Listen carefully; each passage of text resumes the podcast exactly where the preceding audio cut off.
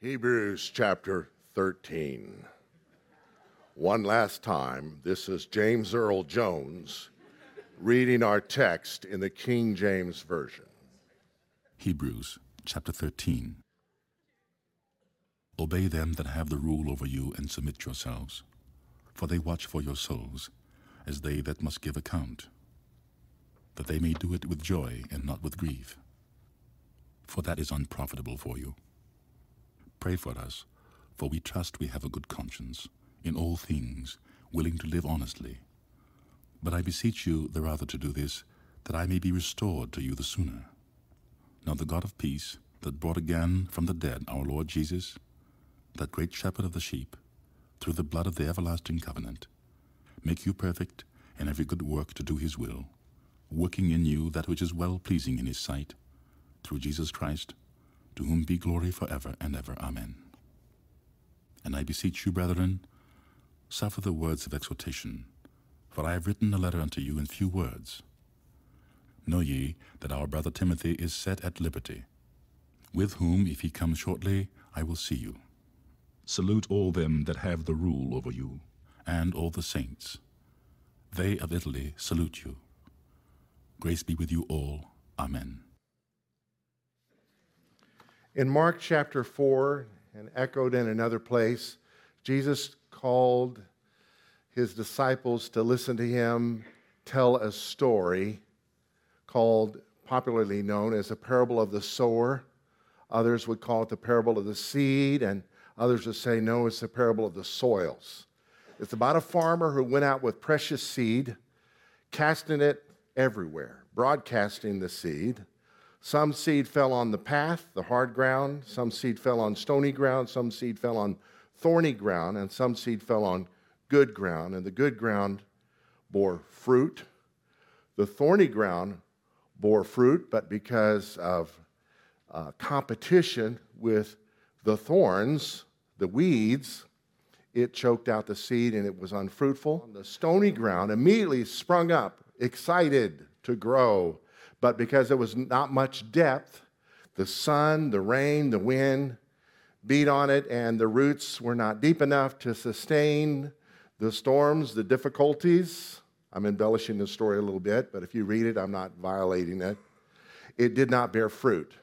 And then the seed that fell on the wayside never did take root, and the enemy stole the seed, pictured in the story by the birds of the air that came and ate the seed. In the Christian life, there is the presence of God. We enjoy that when we worship. There's the people of God. We enjoy that through friendship and fellowship. If you don't think you need the people of God, you're missing out on a major part of the Christian life. Tell your neighbor, thank God for you.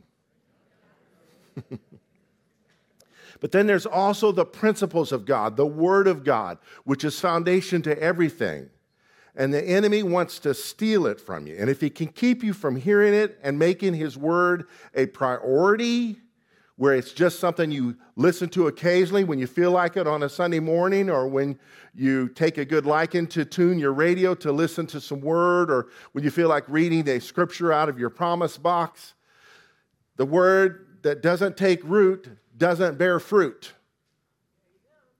And the word that falls on stony ground are those issues in our life we don't want to let go of. And when things happen that offend us, we stomp off and violate the word. And so, if you have issues you want to hold on to, prejudices, hatreds, bitternesses, unforgivenesses, the word will not be effective and bear fruit in your life.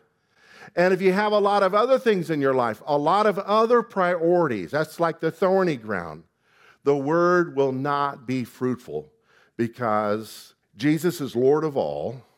Well, he's not Lord, basically. He is Lord. He'll help you see the issues where you're at. But if you want a fruitful Christian life where you enjoy the Lord, it doesn't mean you're going to have a problem free life. Who knows? A problem free life is an illusion. Can't be. There's problems in life. But if you want to have a fruitful life, make God's word a priority in your life. So, with that being said, let's read this part of the New Testament that holy men of God wrote under the inspiration of the Holy Spirit. We're going to read verse 17 through 21. We already spoke on verse 17 last week. I just want to read it again. It says, Obey those, notice the word those, which is a plural. Obey those who rule over you and be submissive, for they watch out for your souls as those who must give account. Let them do so with joy and not with grief, for that would be unprofitable for you. That may be one of the most disobeyed verses in the Bible because we're Americans. Nobody's going to rule over us, right? But no one rules over us through force. That's manipulation. That's, that's what a cult does. But we submit to those who are leaders in our life. If you have no leaders in your life, then you're a rolling stone. No, no fruit is going to come from the word in your life, basically. You're just floating around, church hopping. If you're a church hopper today, my prayer is that this service is an oasis for you and you leave here encouraged, but with a fresh determination to find a place to call home and get planted there. Now, if they make you sign a covenant, uh, that's, that's cultic. God has to lead you, right?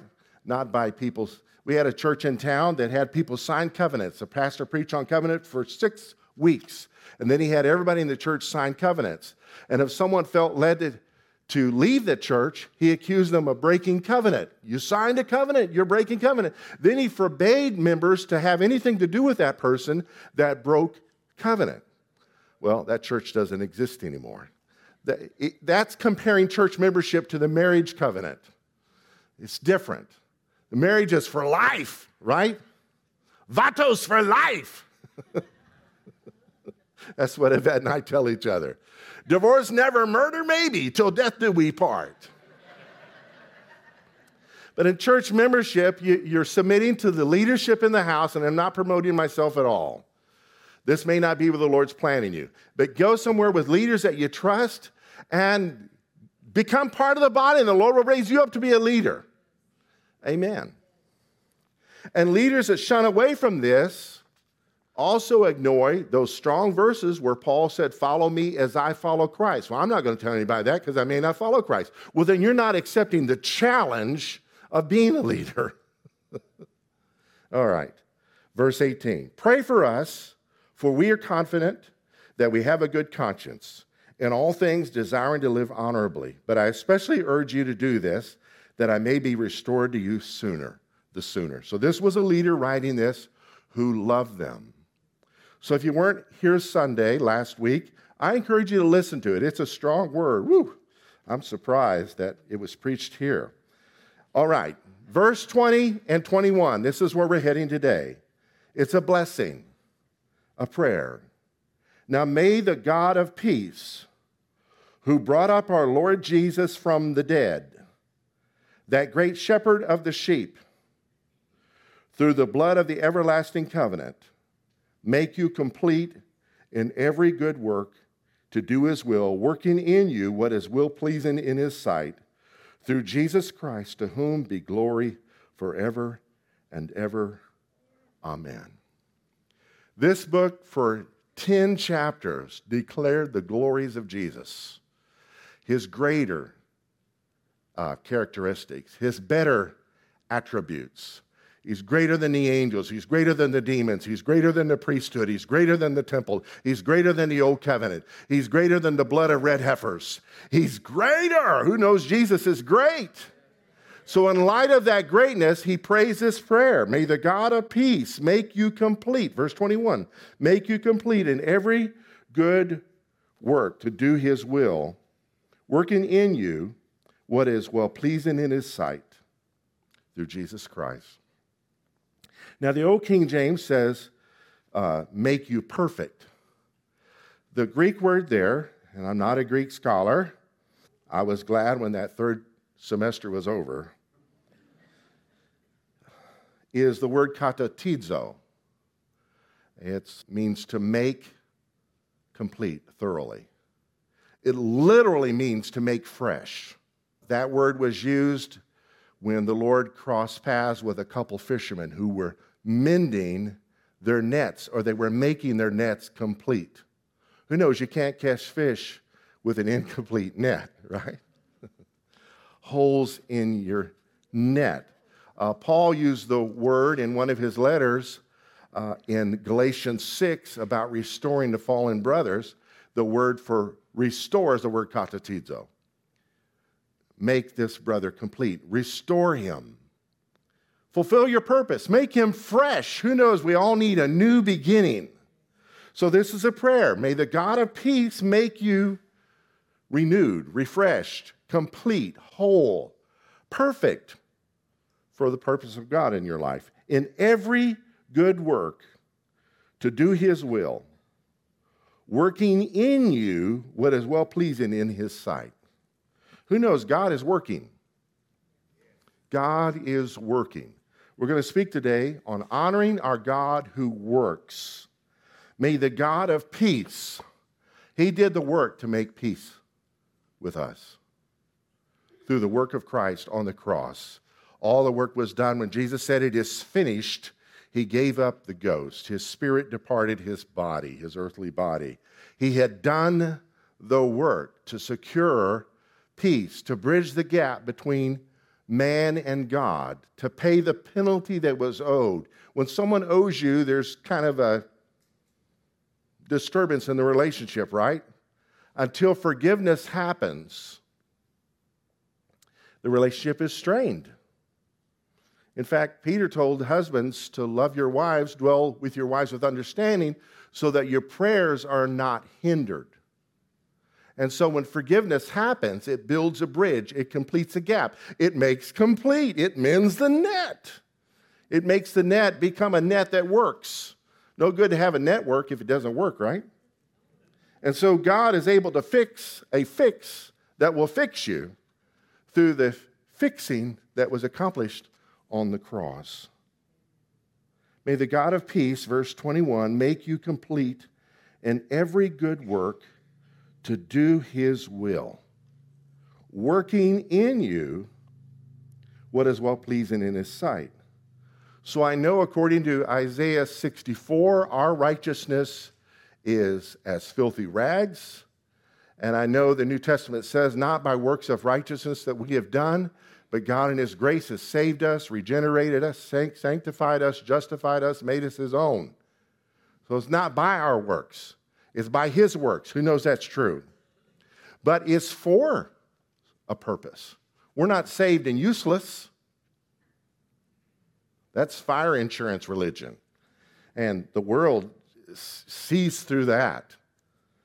I was at a funeral for a young man that died drunk in a stolen vehicle, naked. And that preacher put him right inside the pearly gates. Now, I'm not saying he should have put him in hell in his sermon, but you know, say something like, where this young man is right now, he wants you to know that you need Jesus because life is fragile. Pay attention to where you're going. And it was dozens of young people there listening to this. No doubt it was confusing to them. So here it is the God who made peace for us, may he Verse 21 make you complete in every good work to do his will. Can we say do? So God has a will for us to do. And how does he make us complete to do that will? Working in you what is well pleasing in his sight. God is working in you. Years ago, my father was friends with a gospel quartet. It was actually a family, the Singing Hemphills. Has anybody heard of the Singing Hemphills? Joel Hemphill and his wife LaBreeska, they wrote amazing songs. One was When Small Men Cast Long Shadows, the sun is sinking fast. When wrong is enthronged and truth is in shackles, the day is almost past. Well, they had a little girl named Candy who grew up, and she wrote a song that became an international hit. And her song was, He's still working on me. He's still working on me.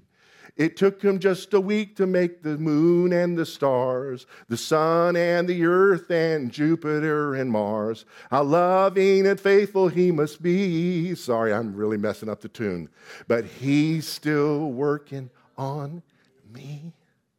So God's working on me and He's working in me, and I want to honor that part of His nature today, maybe in a way you haven't heard before.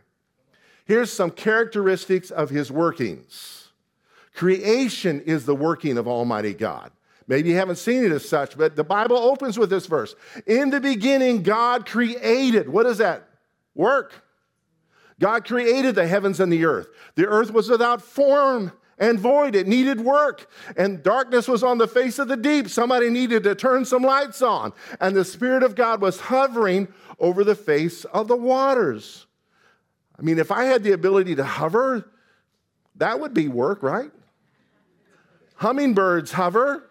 That's kind of work. And then God says, and His word goes to work, let there be light. And there was light. And every time He established something new, here comes order. Let there be light, there was light. And God said, Let the light be separated from the darkness. You ever think about what a blessing that is? That we have a distinction between light and dark? Otherwise, we would live in the gray all the time. Or maybe you're driving down the road, you don't have your headlights on, it's a bright sunny day, and suddenly you, you drive through a patch of dark. There'd be car wrecks everywhere. So God establishes order. So he says, Let there be. A glorious explosion happens. Then he establishes order. Let their seed bear fruit after its kind. Let animals, male and female, bear fruit after their kind. First, he creates, then he establishes order. So at the end of all that, the next chapter says, Thus the heavens and the earth and all the host of them were finished. And on the seventh day, God ended his work which he had done. And he rested on the seventh day from all his which he had done. Now it's interesting, the six days had an evening and a morning. The seventh day, there's no evening and morning. To me, it points to heaven, eternal life. There is no beginning and no ending, it's just ongoing. So, creation is the working of God. Can somebody say, God works? God delegated doing work to his son.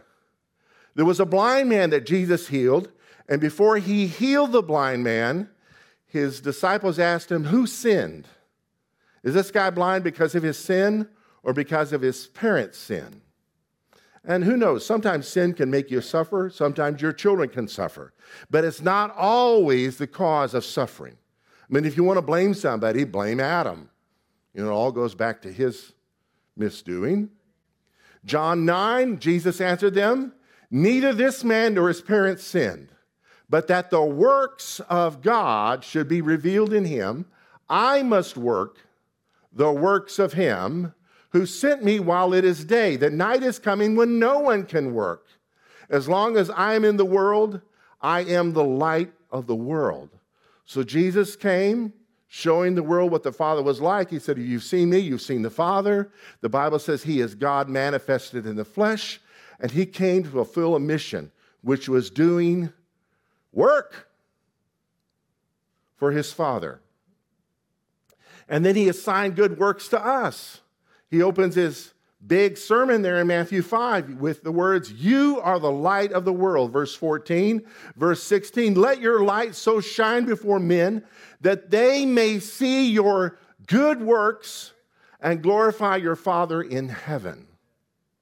So we're supposed to let them see our good works. Now, it's not all about our brand, like these shoeboxes going out. We're not putting Generations Church on them.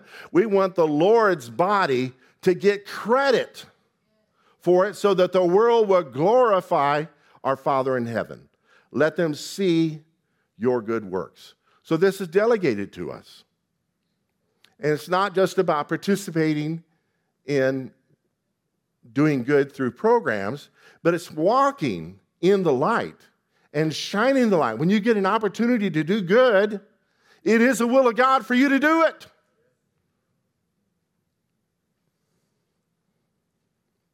Characteristics of his workings. He works all things according to his will. Throw God a curve and he's going to hit a home run.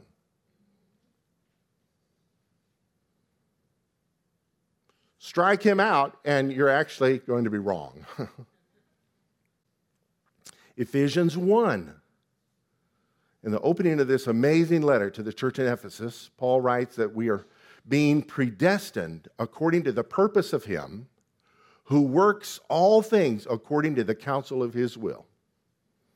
Everything He works out for His will. There's a Proverbs that says God made all things for Himself, even the wicked for the day of doom. Apparently, Judgment Day, the day of doom, has a purpose. And He, he made everything for his purpose. And some people's purpose is going to be fulfilled on the day of doom. It's like some folks are just going to be firewood. So God is awesome. Can I get an amen?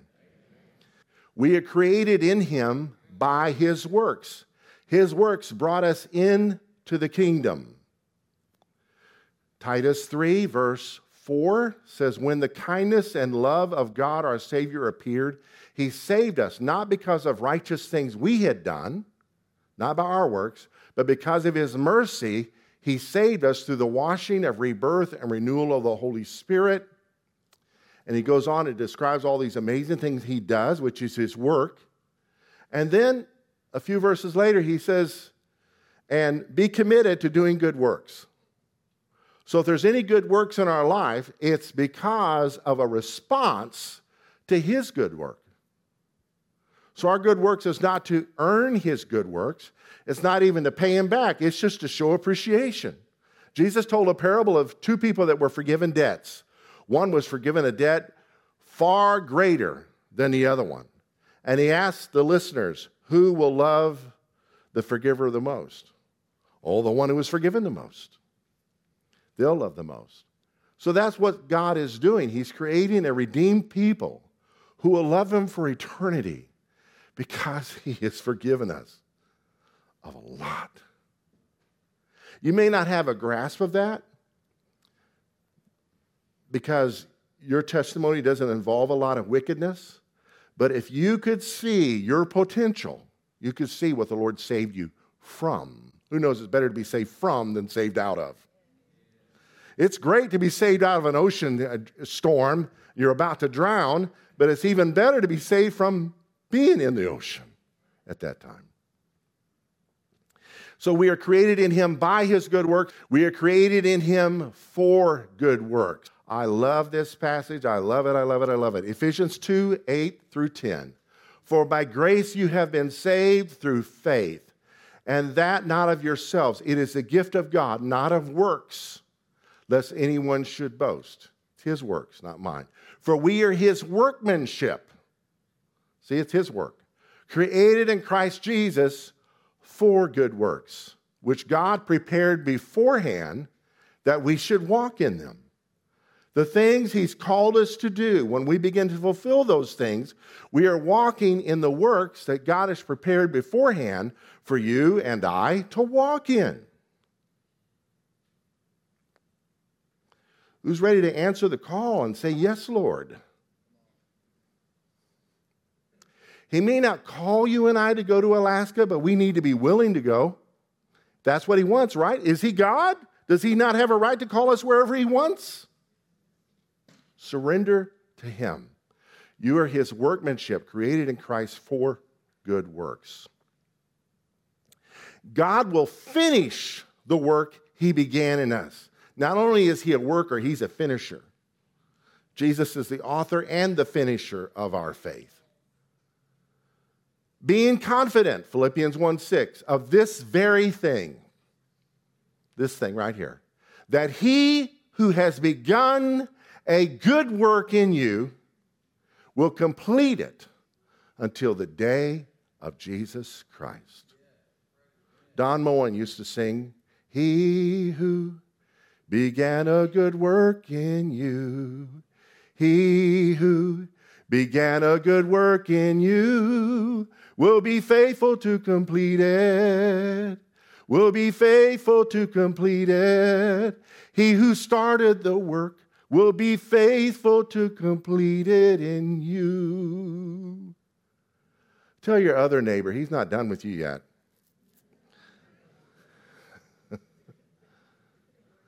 So when someone tells you, Why are you so annoying? just say, The Lord's faithful to complete. He's just not done yet. Characteristics of his workings. He presently, present tense, can we say now? He presently continues to work within us. We are not deists. You know what deism is? It's a belief in the creator God like a watchmaker who winds up the watch and then walks off and leaves it alone. No, he's very much involved in our lives because there's another dimension beyond this dimension he's called us to, and he's preparing us for that dimension. If he doesn't work in the now, when we go to heaven, it'll become earth too. There'll be fights and needs for reconciliation and tears. It's a place where there's not going to be any tears, no hurt feelings. Why? We're going to become like Jesus. So he's working in us. Amen. He presently continues to work in us. Philippians 2, Paul told the church in Philippi, Therefore, verse 12, my dear friends, as you have always obeyed, not only in my presence, but now much more in my absence. Remember, he had to get out of town in a hurry? It's where he went to jail, remember, was beaten as you have always obeyed, and then the parenthetical statement, not only in my presence, but now much more in my absence, but now much more in my absence, continue to work out your own salvation with fear and trembling. For it is God who works in you to will and to do or to act according to his purpose. So we work out what God works in. You see that? It's not working for. Got to keep our prepositions and metaphors and uh, figures of speech all in order here. We work out our salvation, which God has worked in us. So He's working in you for a purpose. Let it come out. He saved you from drugs.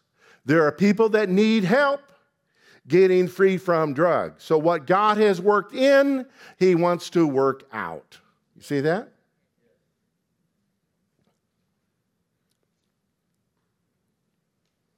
Young people, ask your neighbor, Have you been working out? Oh, my kids would be horrified. Dad, you're so random. Characteristics of his workings. The Lord who calls us is faithfully working to sanctify each of us completely. Completely. you know, as long as you're still alive, he's still working. So, this concept, I'm going to get to heaven by the skin of my teeth, just throw that concept out. The Lord is keeping you alive so he can work on you. There will be no Kool Aid served here today. He calls us, he's faithfully working to sanctify each of us completely. The church in Thessalonica, chapter 5, Paul's first letter, verse 23, he said, This is his prayer blessing to them. May the God of peace himself sanctify you completely, and may your whole spirit, soul, and body be preserved blameless at the coming of our Lord Jesus Christ. He who calls you is faithful, who also will do. This is not just a metaphor, it's not just a symbol language. He is doing it. Your whole person, your spirit, your soul, your body, getting you shook loose from sin. He's using His word to do it, He's using worship to do it, He's using His people to do it. Allow your brothers and sisters to minister to you when you need help. We should pray to be established by our God in every good word and work. His second letter to the Thessalonians, chapter 2, verse 16. Here's another blessing. Now may our Lord Jesus Christ Himself and our God and Father, who has loved us and given us everlasting consolation and good hope by grace, comfort your hearts and establish you in every good word and work. So, what is he working on? He's working on our speech, He's working on our conduct. Oh, is this one of those behavior modification churches? No. It's Christ conforming church. That's what we want to be. Amen. You can have good works all day long and be as mean as a snake to those less perfect than you. But if we're conformed to the image of Christ, we become like him. May our Lord Jesus Christ and our Father who has loved us and given us everlasting consolation and good hope by grace comfort your hearts and establish you. So who, people are thankful for the comfort. A lot of the epistles start with great theology, and then here comes how to live. There was a guy in town that had a Bible study in his garage, and he tackled the first half of all the epistles and ignored the rest of them. This is not candy stick religion. We don't eat what we want and leave the rest alone and throw it out. It's not for us today. It is for us today. He is establishing us in every good word and every work. All right, there's two bonuses. We need the Lord's help to please Him. Who knows that? This is not a call to a higher walk by your own power. We can't pick ourselves up by our own bootstraps. We got to have some help, right? But He transforms our heart where we live out of a sense of appreciation and inspiration rather than desperation and perspiration. We need His help. And we began with this this morning. Now, may the God of peace, who brought up our Lord Jesus Christ from the dead, that great shepherd of the sheep, through the blood of the everlasting covenant, that's what makes all this possible. Our fine has been paid. Not only are we forgiven, but the misdoing has been made right. May He make you complete in every good work to do His will, working in you what is well pleasing in His sight. Through Jesus Christ, to whom be glory forever and ever. So, this is the prayer for God to help us. And that's what His working is. His working is helping us. Well, I don't like it when things don't go my way. And you probably are tempted to get offended at your brother and sister that may not do things the way you want. Meanwhile, God's behind the scenes orchestrating stuff. We need to put our lives in His hands and not get frustrated with one another. Who's the real boss in our life? Who is the real source of our life?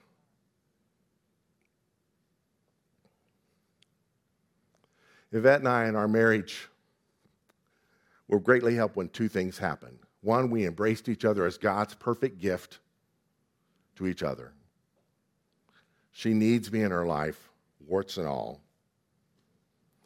When she embraced that fact, it may have felt like hugging a cactus, but like sandpaper polishing a gem.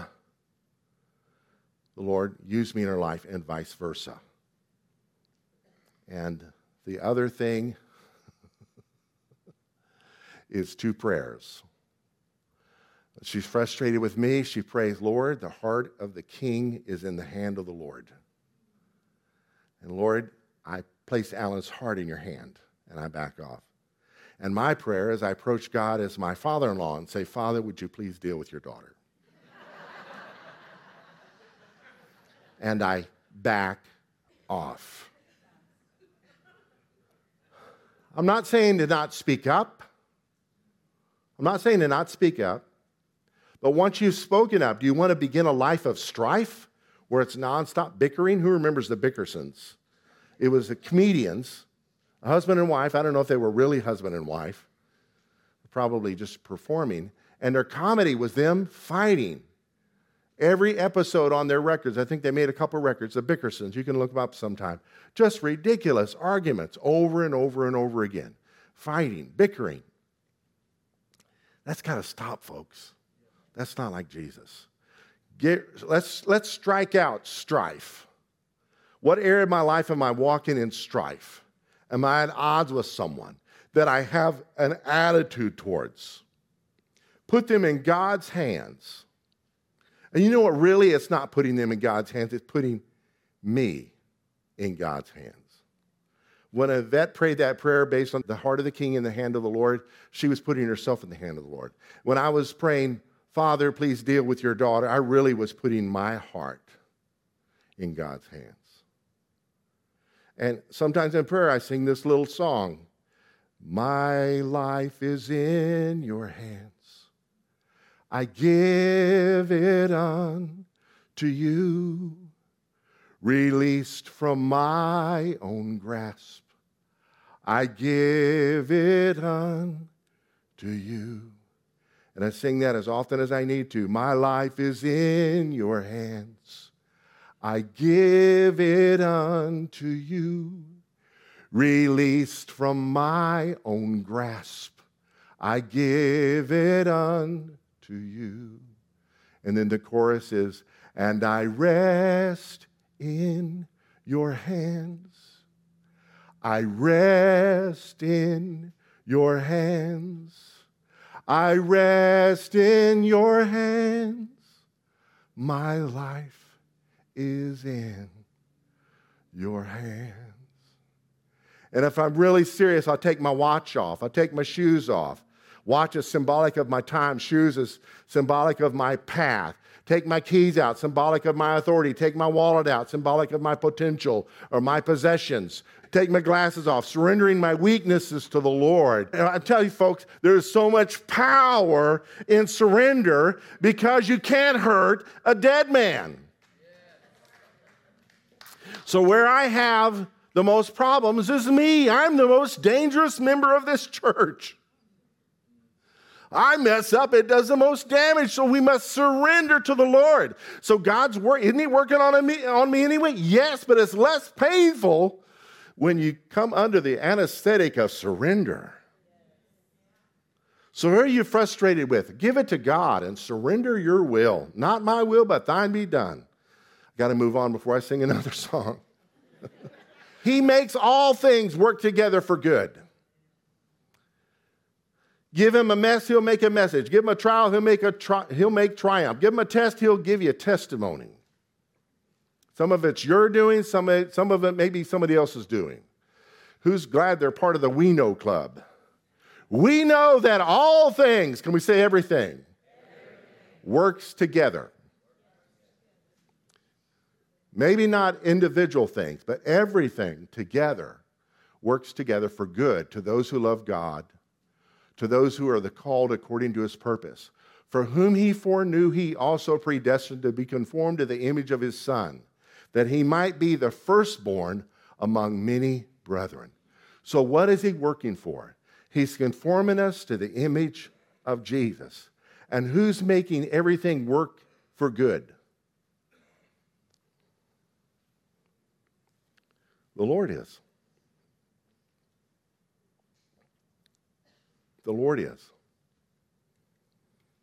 I believe in healing but I ultimately believe in the ultimate healing, right? So we do have it both ways. We have an expectations for healing on this side, and if that doesn't happen, permanent eternal life healing on the other side, right? In fact, all healing on this side is temporary anyway. Has anybody crossed paths with Lazarus lately? Why not? He ought to be on a tour bus. I'm the guy the Lord raised from the dead he had to die again. Now, he could come up with a confession and try to blackmail God. God, your word says it's appointed unto man once to die. What's going on? It's a general principle it's appointed unto man once to die. But in his case, that once was the ultimate death, not the temporary one. it was a time in my life I had cherry picked, cherry picking theology about healing. I had built a case like I could blackmail God into doing what I want for healing. I had the answers. Yes. No, no wonder the Lord had us close that church. And my mother in law moved in with us. Yvette's daddy passed. She went to the funeral. And two weeks later, I go to the airport to pick her up, and her mom is with her. Oh, how nice! How nice. We didn't know she was coming. And after a few days, we noticed something was wrong. She was saying the same thing over and over and over and over again. And we're in our early 30s. She lived with us for two and a half years. The first half year was rough because of me. This is Yvette's mom. She loves her, right? I didn't sign up for this, but yet I did make the vow, for better or worse, right? And I worked my formulas. I took her to a Reinhard Bonnke healing meeting. We served communion. We worked all the little formulas and all the cherry picked promise box scriptures, not looking at the whole scripture.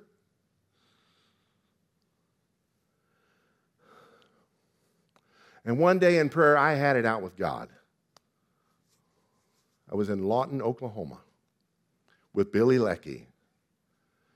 We were there to minister at a church called Grace Fellowship. And one afternoon we're praying, and I just said, God, what is the deal? It's been six months.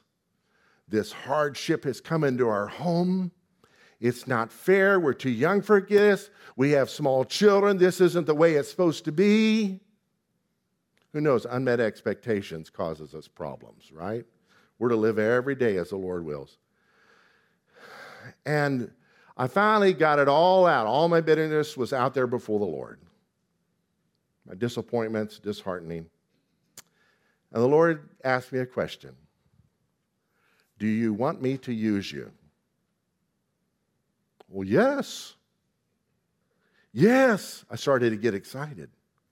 Yes, I want you to use me. I'm thinking tents, PA systems, 18 wheelers, TV programs. God's going to use me mightily. so full of myself, it was terrible. And God, generally, if He speaks to you, it's with questions. And you come to the epiphany. So here was the answer it was a question. Yes, I want you to use me. Said, then can I trust you to show this sick woman my unconditional love. That was it. I knew what that meant. I was assigned to show this lady my unconditional love. It wasn't based on my expectations being met. It wasn't based on anything other than being a loyal son who honored me with her daughter in the bonds of holy matrimony by agreeing to give her away.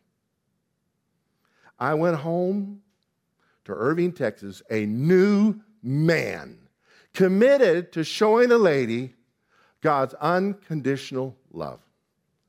We did not know it would not be the rest of our life. It felt like the rest of our life. But peace came, so be it. If it's the rest of our life, I'm going to show her God's unconditional love. And of course, we knew what to expect is that it was Alzheimer's. We're pretty sure that she had. If it goes on, it could lead to some other difficulties, and we weren't equipped for that. And she's not a U.S. citizen, so a nursing home's not going to be a, a possibility. And we're just going to move forward in faith. And while she was still able to travel after two and a half years, Yvette flew with her to see her sister, Yvette's older sister, named Cheryl, 10 years older than her, lived in Durban, South Africa, took her to see Cheryl. Cheryl kept her the rest of her life. She lived another two and a half years in her daughter's home with a doctor caring for her. And I came to Granbury different than I would have been had that not happened. No goofy badges for me on that. But that's how God works. Did he make her sick? No. We don't have the answers to everything. I just know I was called to show someone God's unconditional love.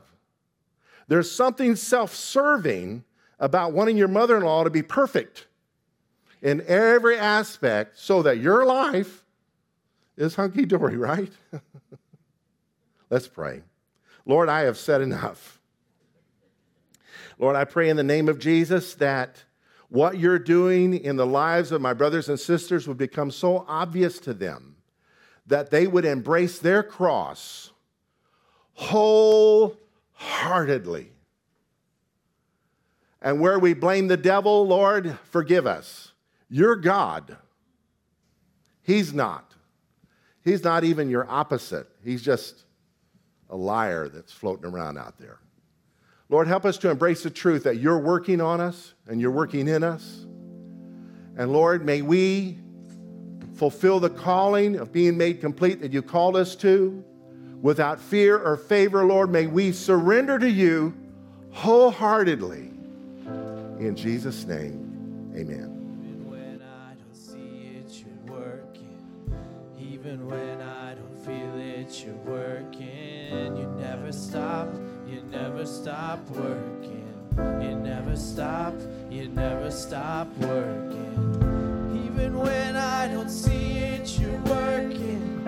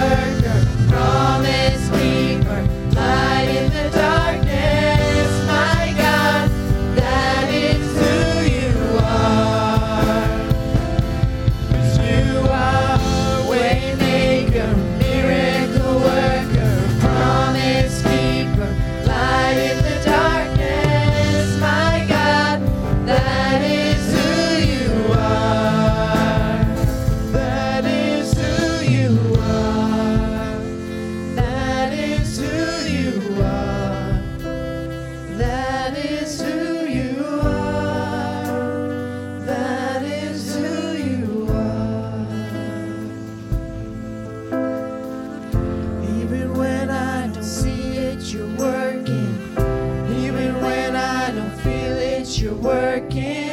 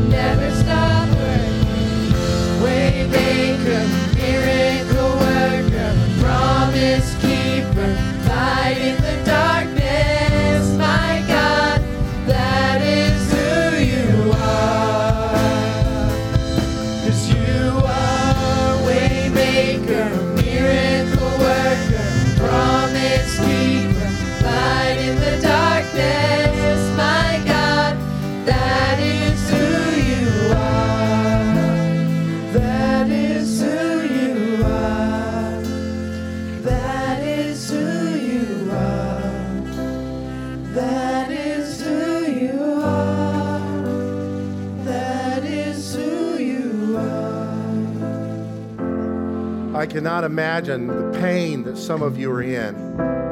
And I hope that nothing I said would be taken as an effort to minimize that with some sort of formula. But the truth is, God is not surprised by what's happening, and He is using it for His glory. And so it is best to go ahead and submit to Him, not to the circumstances, but submit to the Lord. Cast your cares, all your cares on the Lord, for He cares for you. Cast, throw away, not like a fisherman. A fisherman casts and then he reels it back. Don't reel it back. Cast and cut the line. Lord, my life is yours. I surrender. I surrender. And get you a megaphone and walk around your house and declare, even when I don't see it, you're working. Even when I don't feel it, you're working. You never stop, you never stop working. You never stop, you never stop working. Even when I don't see it, you're working. Even when I don't feel it, you're working. You never stop, you never stop working. You never stop, you never stop working. Even when I don't see it, you're working. Even when I don't feel it, you're working. You never stop, you never stop working. You never stop, you never stop working. Hallelujah. Even when I don't see it, you're working. Even when I don't feel it, you're working.